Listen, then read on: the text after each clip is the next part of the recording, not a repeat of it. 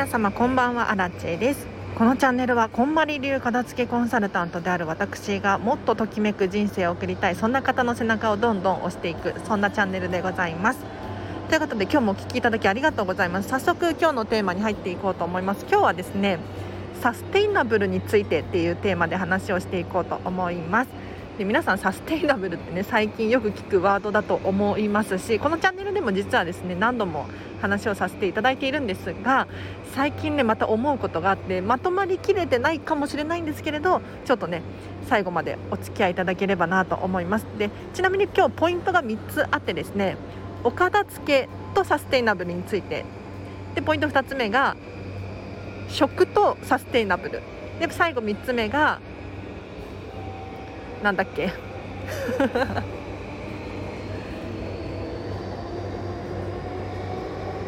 洋服。お洋服とサステイナブルについてっていう話をしていこうと思います。いやいつもだったらこれ取り直すんだけど今日はこのままいきますね。はい。でまず1つ目。お片付けとサステイナブルについてっていう説明をしていこうと思います。でサステイナブルとかサス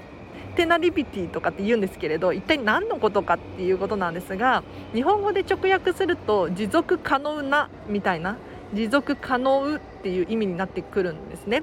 要するにこの地球の環境だったりとかもうずっと私の子供たち孫たちの代までずっと使い続けられるような環境にしましょうだったりとかあとはそうだなビジネスでサステイナブルってなると今度はまた話が違ってきてこのその職業が未来ずっと続くそんなビジネスをしていきましょうっていうことだったりとか。あの最近騒がれているのはエコっていうことも多いんですけれどそういうこと以外にも、えーと、ずっと続けていくにはどうしましょうかみたいなのがサステイナブルっていうことですね。なので例えばお野菜とかを育てる時も肥料バンバン使ってその土地が使えなくなっちゃったら意味ないわけですよ。そうじゃなくってまあ、日本では結構当たり前だと思うんですけれどお魚もね全部が全部取り切るんじゃなくって少し残しておいて、えーと、お魚さんたちがまた戻ってくるようにするじゃないですか。あれがサステナブルですね。はい。でお片付けとサステイナブルって一体どういうことなのかっていうとですね、まあ、かつて日本もそうなんですけれど貧しかったんですよ。もう世界中どこでもそうですね。で今現代ってどうなってるかっていうと結構裕福になってきてるんですよ、まあ、確かに貧困な地域だったりとか国っていうのはまだまだあるんですがそれでもね以前に比べるとこれは減少傾向にあって底上げがぐぐっとされてきているんですね。これはあのファクトフルネスっていう本の中に書かれているのでぜひちょっと興味があれば読んでほしいんですけれど、まあ、かつて戦争が終わってね日本も、まあ、ご飯も食べれない着るものもないみたいな時代があったわけですよ。そんな中ね、物を持っているっていうことってどういうことかっていうと要するに裕福の象徴だったわけですよ。だから、まあ、テレビを持ってる人が羨ましいし車持ってる人が、まあ、自慢になる。そんな時代があったわけですよ。ただねただよくよく考えてくださいよ。今現在どうですか？皆さん、まあ、特にこのスタンド FM 聞いてらっしゃる方はスマホ持ってますよね。うんこれ1人1台持ってるんですよ。で日本で生きてて、まあ、明日のご飯もままらないみたいなそこまで言ってる人って少ないんじゃないかなと思います。でこれちょっとね言うと批判の声が上がるかもしれないんですが黒あらちで喋らさせていただくとまあアラチェの体験談から言うとですねやっぱり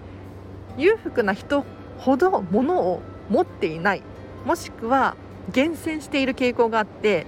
貧しい人もしくはお片付けが終わっていない人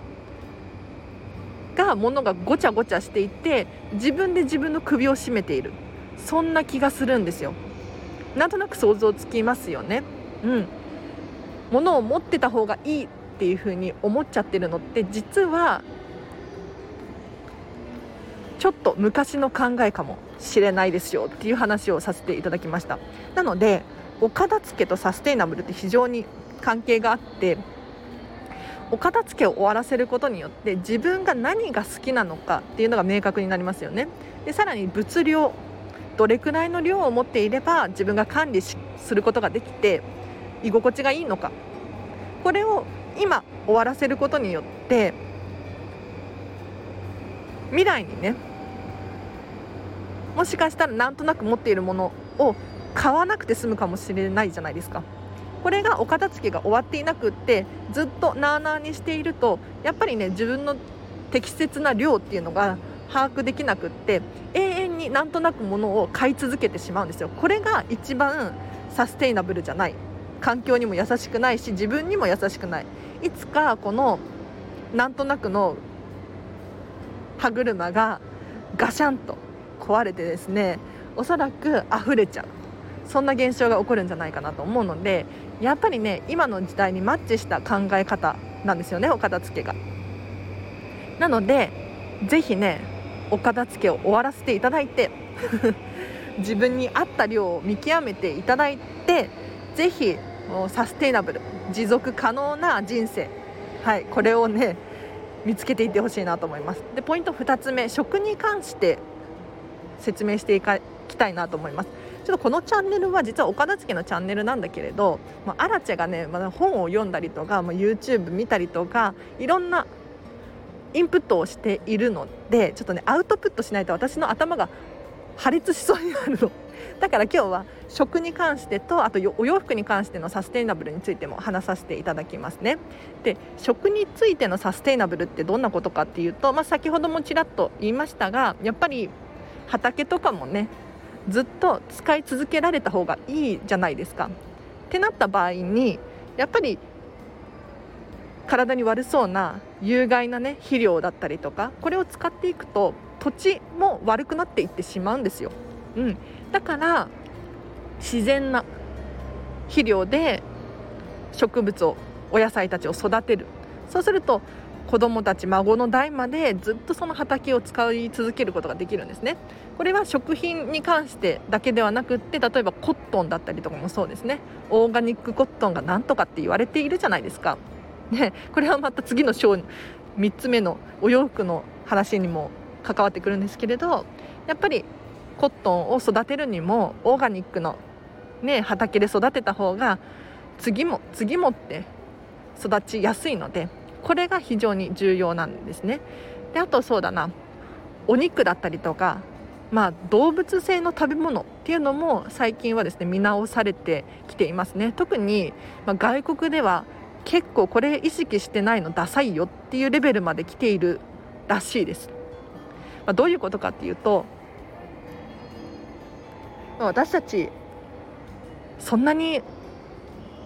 動物性の食品必要ですか？っていうことなんです。なんかあの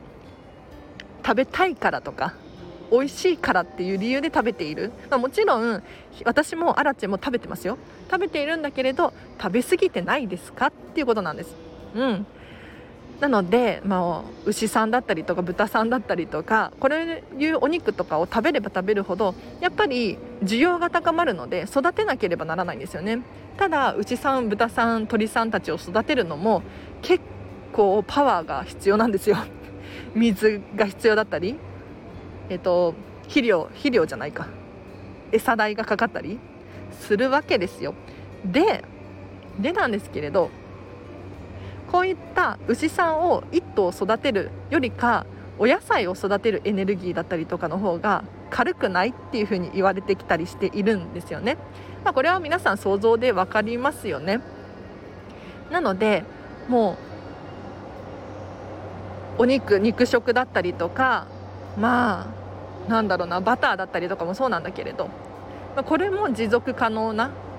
うん、やりすぎは良くないよねっていうところまで来ているんですだから例えば最近で言うとグラスフェッドのなんとかって聞いたことありません？グレインフェッドのなんとか。要するに牛さんを育てる環境。これも大事でグラスフェッドって何かっていうともう放し飼いでで草を食べている。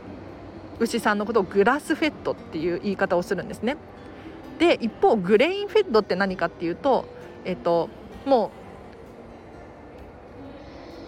うなんていうの？箱に押し込められて穀物を食べていたりとかねしている牛さんたちのことを言うんですね。で何が違うのかっていうとやっぱり自然な環境で育った動物たちの方が栄養もいっぱいあるしストレスも少ないし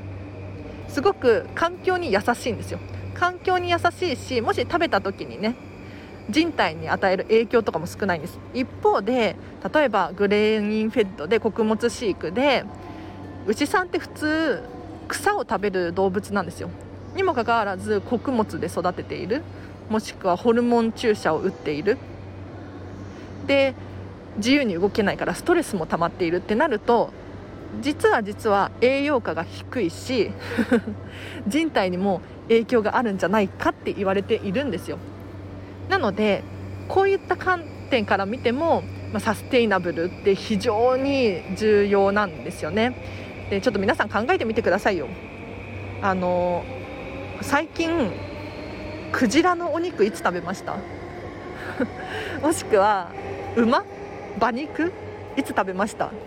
いやこれね食べたよっていう人いないんじゃないかなと思って、うん。まあ、馬肉くらいだったらあるかもしれないんだけれどどういうことかっていうと、まあ、アラチェは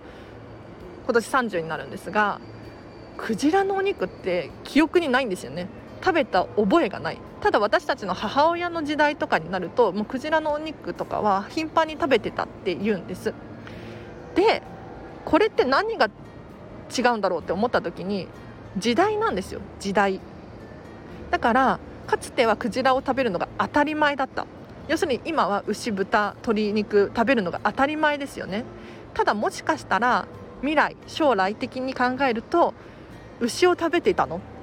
豚食べてたの？ってびっくりされる時代が来る可能性があるんですよ。これは否定できないですよねどう考えても。うん。なのでそういった知識もちょっと身につけてほしいなと思います。で最近私アラチェはディズニーシーのね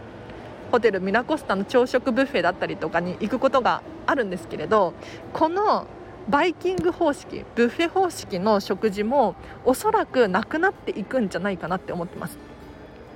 なんか必要以上に食べるのって環境に優しくないしでさらに自分にも良くないですよね。なんかもうお腹いっぱいで動けないとか眠たいとか生産性が 下がるじゃないですか。そんなもったいないですよね。うんまあ、かつては確かにたくさん食べれる時代じゃなかったからいっぱい食べれた方がね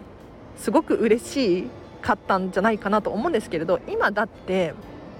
牛丼だって300円あれば300円食べれましたっけ？ね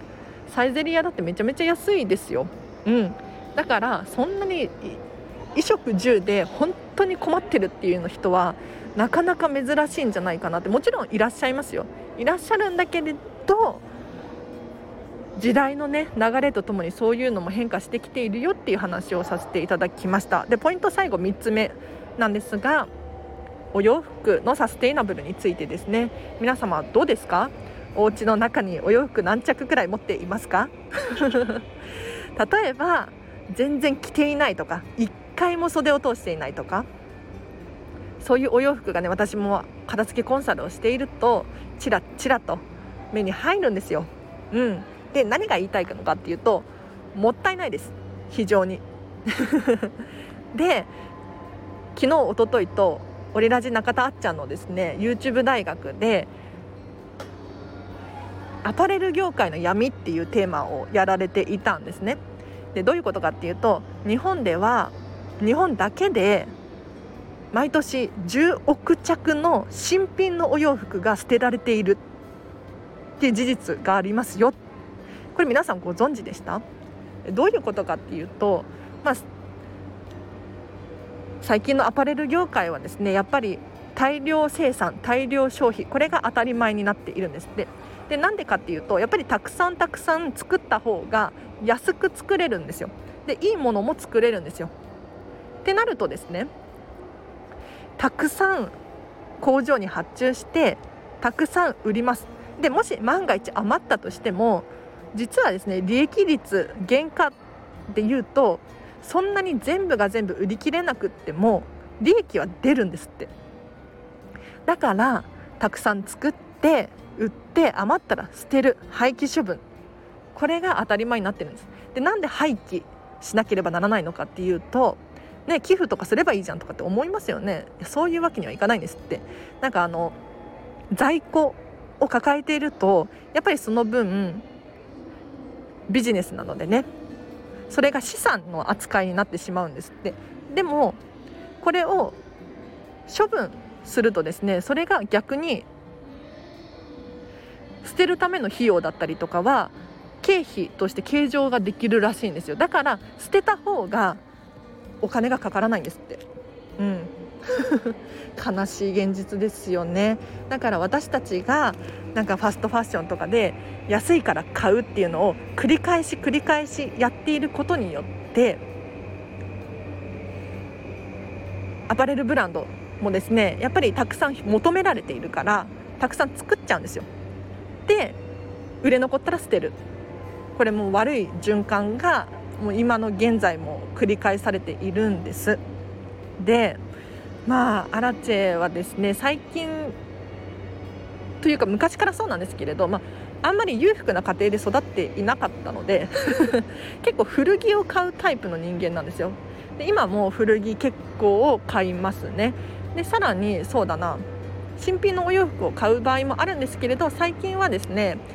これってエコかなっていうのをすごくすごく考えて、えーと、無印良品だったりとか、まあ、無印も全部が全部100%完璧にサステイナブルかって言ったらそういうわけじゃないんだけれどオーガニックコットン100%だよだったりとかプラスチックのね梱包材を使っていなかったりとかするのでまあ普通の企業に比べたらエコに関しては意識が高いなと思って選んで買っています。で最近はさらにですねローラちゃんのモデルのローラちゃんご存知ですよね？のブランドがすごくね環境に配慮されていてでお洋服の作り方もそうなんだけれど例えば工場でね働いてる人にちゃんとお給料が払われているかだったりとかその環境は悪くないだろうかとかあとはジーパンを1つ買うごとにデニムを買うごとに木を植えますよっていう寄付にもなったりとかあと環境に優しいかどうか。なんかあのお洋服を作る時にやっぱりお水を大量に使って処分しなければならないっていう現実があったらしいんですよ。でも今の技術を使えばそれをググッと抑えることができるらしいのでローラちゃんのブランドはですねそういうのに結構力入れてるんですね。だからちょっと高いんだけれどそこで買うようにしています。でさらにこういうブランドで買うと在庫がないんですよ基本的に。在庫がない。どういうことかっていうと先ほどから言ってる通り大量消費大量生産。ここなんですよ。大量に生産したら大量に売らなければならない。でそれがどんどん負のループで続いていくんですがこういう環境に配慮しているブランドって基本的に売り切れる分しか作らないんですね。だから受注後生産だったりとかオーダーが入ってから作るだったりとかするんです。なのですごく廃棄がないっていう面で考えても環境に優しいサステイナブルだよねなんていうふうに言われています。なのでお洋服もね結構闇が深くって 気をつけた方がいいですよ。最近で言うとハイブランドなんだろうなシャネルグッチまあちょっと具体例を出すのはあれかもしれないんですけれど動物の皮を使った製品を作るの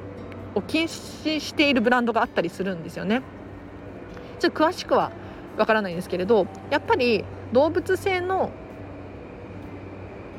ものを使うってなると環境に優しくないんじゃないっていう目がね入るようになってきたんですってだからハイブランドだったりとか国際的な有名なブランドに関して言うとそういうものを使った時点でああそこののブランドって環境に配慮してないよねっていう 風に見られちゃうんですって。だから結構最近はですねこういった動物製品を使っているブランドがぐぐっと減ってきているんですよ。だから例えば皆さんねファストファッション系でダウンコート買ってみたりとかあるんじゃないかなと思うんですけれどこれあんまり良くないですよ。いやもちろんご自身の考えで100%アラチェが正しいわけではないです。はい、なのでご自身の考えでちょっといいんですけれどもうアラチェはですねかれこれもう6年67年くらいかなずっと考えてました。なんかあの6年前にアイルランドっていうちょっと寒い国にワーキングホリデー1年間住んでたんですでもう寒いからやっぱりダウンコートがダウンジャケットが必要だろうと思ってまあ持って行って着ていたんですよで確かに当時はそんなにまだこんなにサステイナブルとかって言われていなかったから大丈夫だったんですけれどよくよく考えたらこれって中身動物製品だよねってですごく最近は安く売られてるじゃないですかダウンジャケットダウンコートが。で要するに毎年のように買い替えれるくらいの金額になっちゃってるし、ね、汚れたら捨ててまた買えばいいやみたいな感じになってる。でも需要が高まっちゃってるんですよ。売れば売るほど。で需要が高まると何が起こるかっていうとそれだけ動物たちが犠牲犠牲っていう言い方あれかもしれないけれど、ね、命が奪われているわけですよね。でも需要が高いから売り切れになっちゃったらなんでそれ以上作らないんだってクレームが入るんですよ。だからここから負のループからまだ抜け出せないんですよね。うん難しいんですけどやっぱり今の時代もう科学がすごく進歩しているのでダウン着なくてもあったかいものあるんですよ。でローラちゃんのスタジオ R330 っていうブランドはですねダウン作ってないくってペットボトルから100%からリサイクルされたモコモコのファーのフェイクファーのコートとか秋冬コレクションで出していたりとかしていましたね。だからそんなに昔みたいに毛皮のなんとかだったりとかもうダウンのなんとかだったりっていう必要はないと思うんですよ。でなんで皆さんじゃあ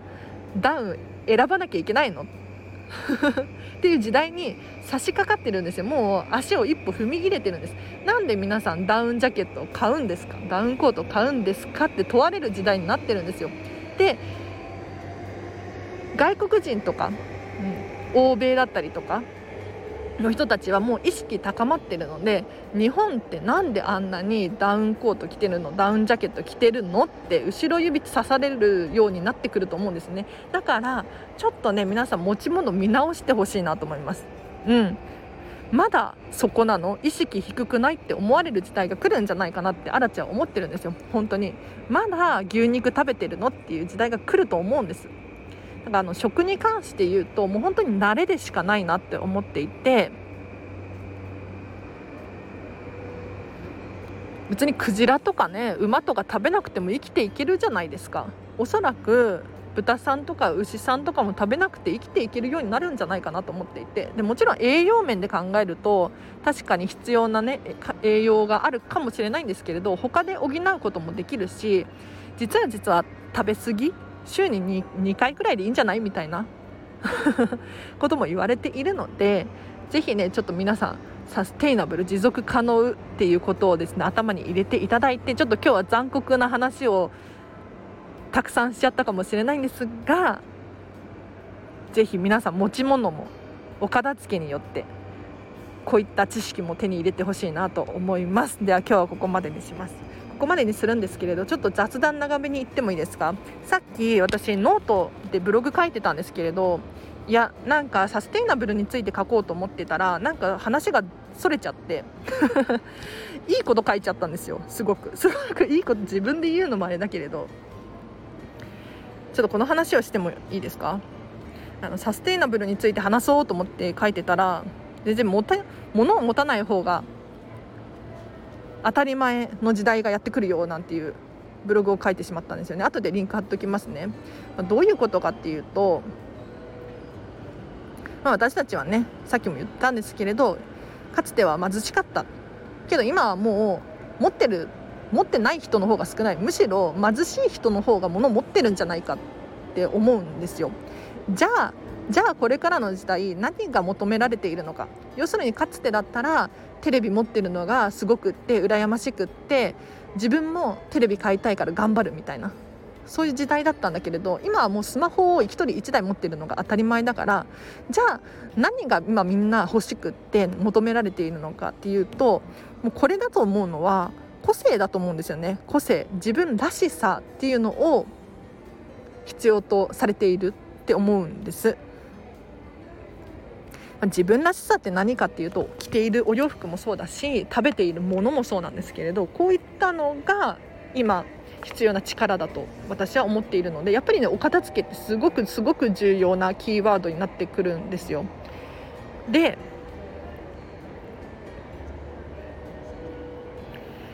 今現在ね物を持っているってどういうことかっていうと逆に個性を失う行為だって私は思ってますどういうことかっていうとみんなが持ってるから買うだったりとかあとは有名ブランドだから欲しいとかこれをこれを持ってるのがすごいとかこういう理由でたくさんたくさん物を集めてなんとなくいっぱいにしちゃうと逆に個性がなくなるんですよ。あなたが欲しいものは何なのって問われます。そうじゃなくて逆にですね今は物が少ないというか本当に自分らしいものだけを持っているっていうのが非常に重要で、まあ、私アラチェの場合はすごくミニマリストなんですけれど一つのものに対してすごくこだわりがあるんですよね。今も外で撮ってるんですけれどカバンこのカバンは先ほどから出てきているローラちゃんのブランドのカバンでエコバッグを普通に日常使いで使っています。でデニムでできてるんですけれどこのデニムはですね、えー、と1つ買うごとに木を3本だったかな？植えてくれる。寄付もしていますしあと従来の作り方と違っていて、えー、と水を8割くらい節約して作ることができるデニムなんですよ。でさらにこれを作ってる人たちの環境もよくってちゃんとお給料も支払われている。っていうブランドのバッグを私は毎日使っているんですね。で食べているものもそうかもしれないです。例えばプチ断食を毎日毎日やっていて朝食は基本的に食べない生活をしているんですよ。でなんでかっていうと集中力が高まったりとかそもそもそんなに食べる必要ないなだったりとかあと自分の時間が大切だからスーパーに行って買い物をして自分で料理をして片付けてこの時間がすごくもったいないなと思ったので食べるっていう行為ごと 手放したんですよ。そうすると必然的に残るの何かっていうともう自分らしさアラチェらしさなんです。だからなんとなくのものはどんどん手放していってください。もう物に限らず目に見えないものもそうですね。目に見えないものって何かっていうと日頃の行い とか自分の言動だったりとかもそうだと思うし情報とかもそうかもしれないですね。テレビを見ているのかスマホから情報を仕入れているのかはたまた新聞で読んでいるのかもういろんな手段で情報って入ってくると思うんですけれどここも何から情報を得ているのかっていうのが結構ね大事になってきていると思います。うん、なんか「類は友を呼ぶ」って言葉はあるじゃないですかあれ本当にそうだなと思っていて、まあ、私もこの価値観だから結構周りもそういう価値観の人が多いんですね。でスタンド FM 聞いてる人って日頃からこういうボイスメディアに興味関心がある人たちじゃないですか。でさらにお片付けに興味がある人たちが私のチャンネル聞きに来てくださっている。っていうことはここのチャンネルを聞きに集まってきている人私のアラチェのフォロワーさんっていうのは結構私と考えが似ていたりとか興味が似ている可能性が高いんですよ。なので常日頃から自分が発している言葉だったりとか考えていることって周りにすごく影響を与えるんですよ。うん、だからここを何から情報を取るのかって非常に大事で全部が全部ってなっちゃうと本当に個性がなくなります もうテレビも見るし YouTube も見るしゲームもやってるしで全部全部みんなと同じようなことばっかりしていると本当に逆に個性がなくなっちゃうんですよね。そうじゃなくてアラチェの場合はもうテレビは一切見ないって決めてたりとかもうニュースも見ないとか。ニュース見ないのはひどすぎるけれどあのちょっとだけにするだったりとか。そうすることによって本をたくさん読んだりとかこうやってスタンド FM で喋ったりする時間が増えるわけですよ。そうするとこれが自分らしさにつながって輝き出すんです。だからもうぜひ皆さんこれねお片付けと非常に関係が深いの。なのでちょっと今日のブログでねそう 1000, 1000文字もいかないか700文字くらい書いたのでちょっと読んでほしいなと思います。いやなかなか我ながらいいこと書いたなとか 思って。例えば食べ物の話もうちょっとしてもいいですか？なだい何分話した？30分話してるね。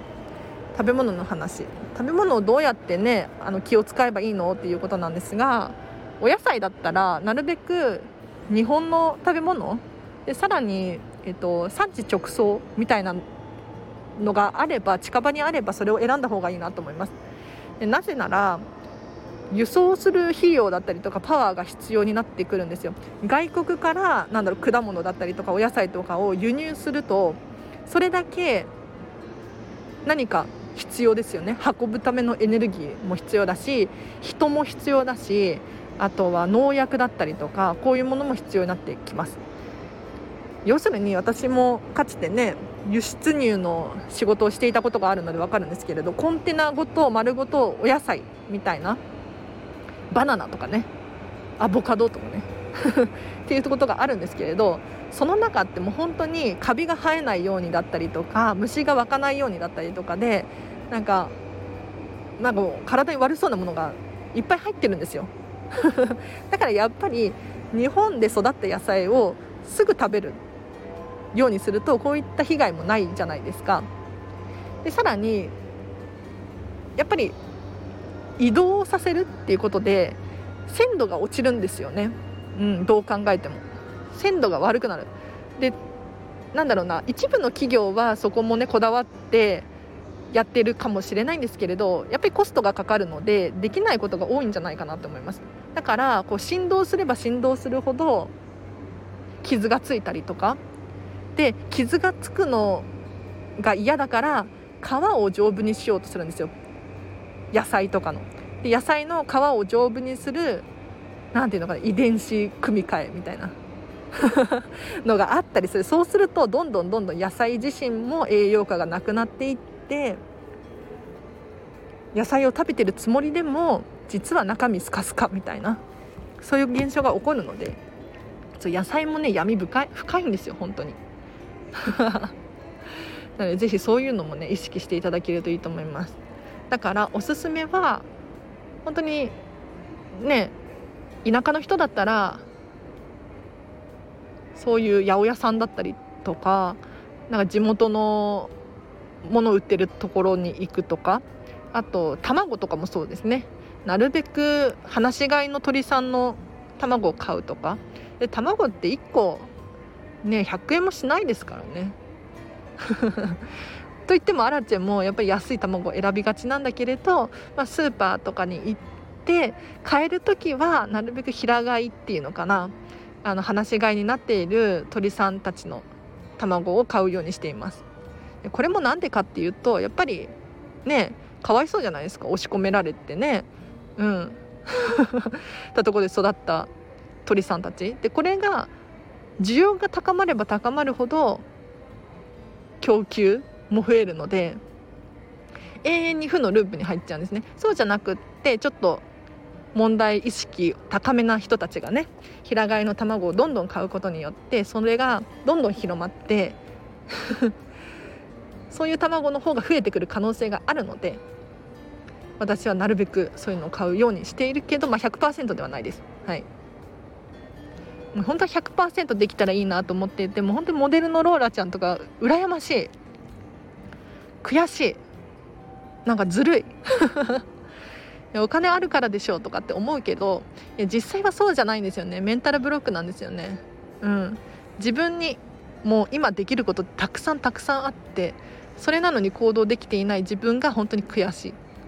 頑張ります。はい。なのでぜひちょっと今日の放送を聞いたらね、もしピンとくる人がいらっしゃったらそういうのも意識していただけるといいかなと思います。もちろんあの100%は難しいと思うので無理せずにです。はい、でご自身の考えと皆さんの考えとアラチェの考えが全然違う可能性もありますよね、うん、だって私も飲食店で働いていて全然食べ物とかどんどん捨ててますよ。残ったもの、まあ、ありがとうございますって感謝してるんですけれどいつも 捨てる時に。こんまりだからね。はい。だけどやっぱり捨てたりするんですよね。でお肉とかもどんどん出すしまかないも、まあ、環境に悪そうとか体に悪そうとか思いながら食べてます。でも正直知識としてはあるじゃないですかだからまあいいかなと思ってもっとどんどんどんどん改善していくつもりではいるんですけれどまあ徐々にね急には何でもかんでもは無理だと思うので、うん、こんまりを通してちょっと利益が出始めてきたらなと思ったらちょっと今の飲食店も卒業してとかっていうのをね今考えてますよ。はい頑張りますので皆さんもぜひねこの知識多分多分近い将来これが日本でも当たり前になってくると思う。もしくは日本じゃなくて、まあ、外国では当たり前になりつつあるのでぜひねあの知識として持っていって損はないと思うのでぜひ今日のね放送を聞いていただいてありがとうございます。長くなっちゃったんですけれどここまでにします。最後にお知らせだけさせてください。LINE で公式アカウントやっております。こちらは完全無料のアラチェのメルマガです。基本的に平日の朝ですね500文字程度お片付けに役立つヒントだったりとか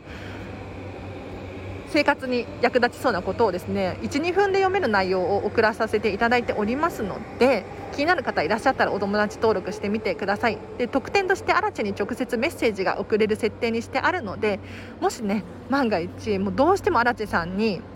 感想を伝えたいとか。嬉しいです。本当に嬉しいです。っていう場合があればコメントください。うん、スタンプをしてください。もう本当に励みになっています。やっぱりね目に見えてフィードバックがあると頑張れるんですよ。これがただアラチェが一方的に喋ってるだけだと本当に辛くなるのでぜひ使ってください。であともう一つクラウドファンディングを立ち上げております。これ残り3日しかないのであ4日か今日入れて。ぜひまだ見てないよという方だったりとか支援しようと思ってるんだけど躊躇している方だったりとかはぜひもう一度見てほしいなと思います。で何をしているのかっていうとこのスタンド FM ね毎日毎日更新しているんですがやっぱりね収益化はできていないんです。で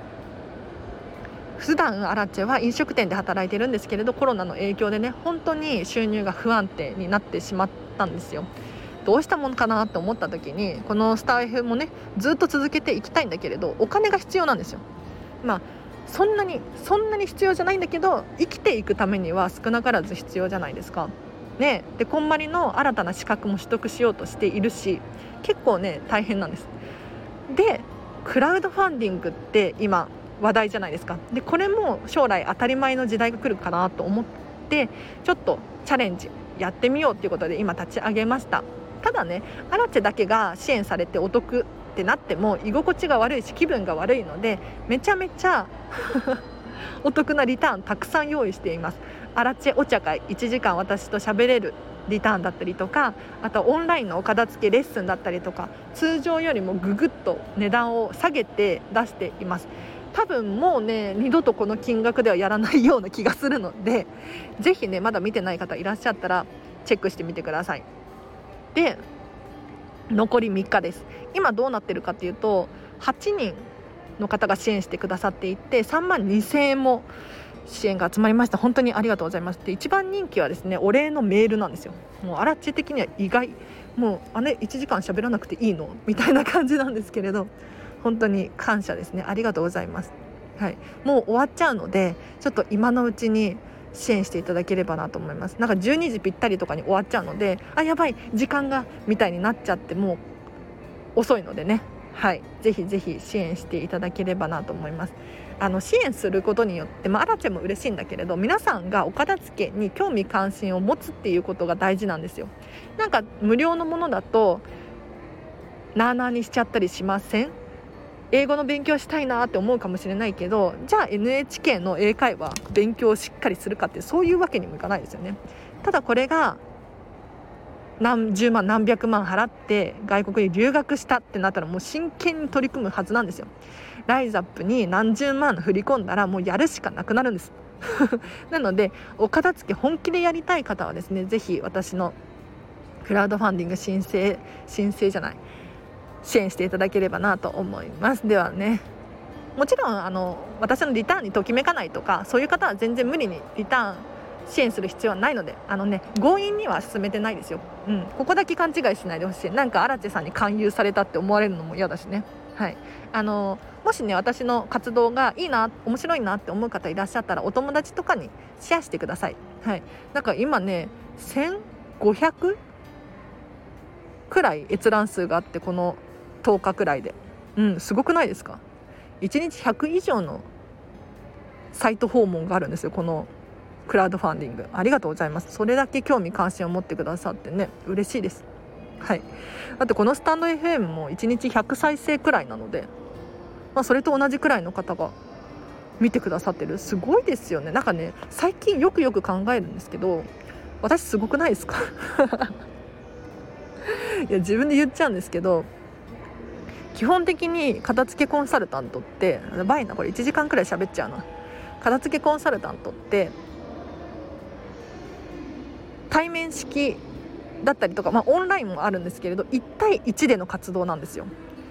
だから1人に対して5時間とか3時間とか、まあ、もっとの人もいるんですけれどそれくらいやってるんですね。ただアラチェの場合は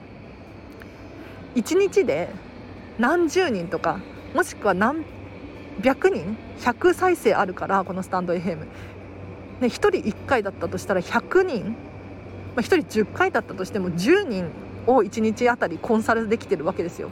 これやってる片付けコンサルタントいなくないですか？すごくないですか？ね。自分で言うのあれだけれど。だからなかなか珍しい活動をしている人なので、うん、ここはちょっと